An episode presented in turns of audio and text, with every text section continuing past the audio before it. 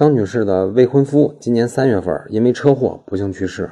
然而，在男方去世之前，他们俩还没领结婚证呢，并且张女士那个时候已经怀孕六个月。目前，男方的父母张女士和赵世芳一块来到公证处办理赔偿协议公证。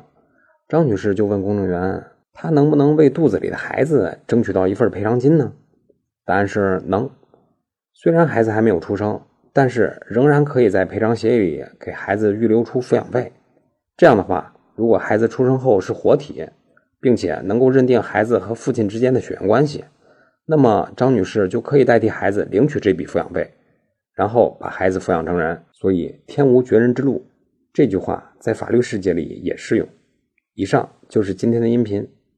另外，您的点赞、评论和赞助是对我最大的支持，在这儿鞠躬感谢。咱们端午节后再见。